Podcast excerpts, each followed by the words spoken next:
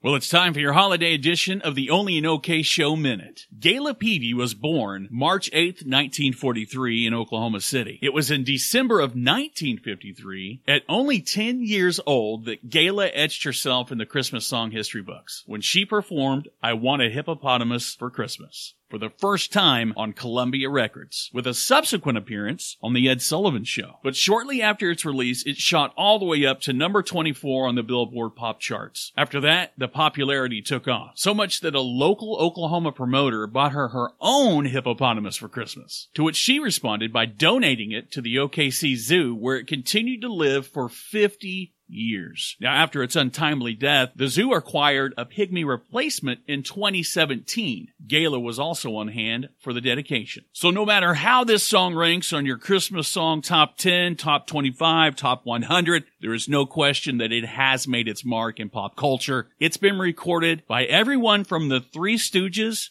to the Jonas Brothers. It doesn't get any more only in Oklahoma than that. So from our family to your family, Merry Christmas, Happy Holidays, and for more information, onlyanOKShow.com.